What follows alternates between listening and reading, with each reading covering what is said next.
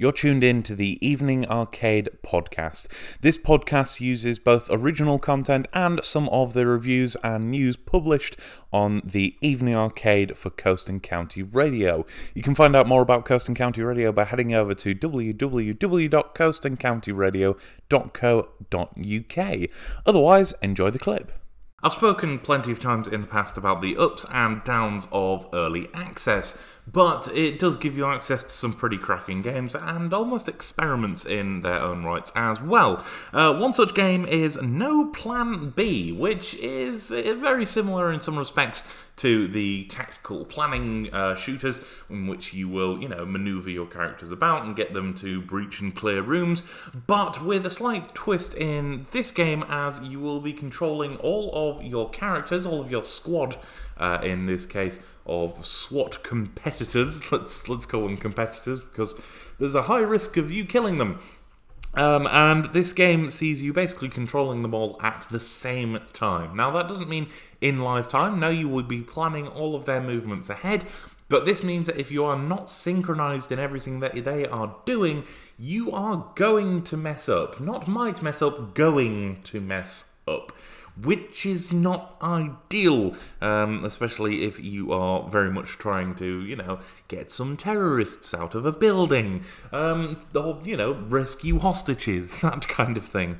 Uh, the game itself is surprisingly fast paced for a game that doesn't have a time limit, uh, but will require you to think quite quickly uh, in terms of how you approach different situations. For example, you need to know if you're going to be breaching and clearing a room, you need to make sure that all of your squad members are timed up correctly, that they are able to enter and cover the entirety of a room.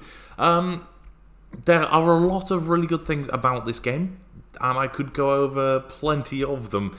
I really could. But the problem is that the main game concept is what lets it down. Because as much as I love the idea of this kind of squadron planning game, when you actually get into the meat and bones of it, that's all it is. You're doing pretty much the same thing over and over again.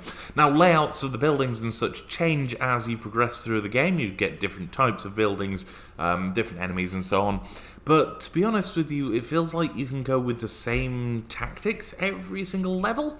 And I, I know that's kind of defeating the object of, of the whole game here, but as you progress through, it feels like, you know, open the door, throw a flash grenade, walk in and shoot people, go to the next door. And again, that is a very big oversimplification of what you actually do in the game, but it definitely feels like this is the majority of the cycle uh, that goes on in the game. In terms of the actual mechanics, though, it is mechanically brilliant, and I could go on for hours about the fact that you know, you have different ways of helping you stay in time by being able to, say, mark the path of a, uh, a different.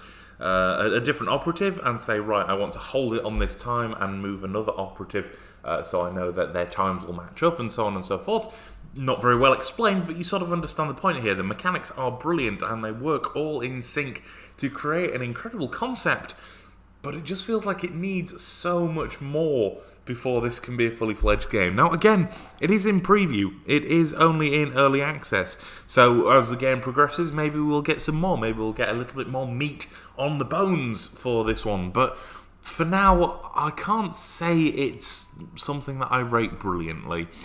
No doubt it is an incredible game, but without that little extra something to push it over the edge, it's hard to recommend. Definitely worth picking up if you want to try something a little bit different, but go in tempering your expectations. Know that you're not going to be getting this vast and expansive experience, you're going to be getting something very simple and by the numbers in terms of the actual gameplay, but do indulge yourself with those mechanics at the very least.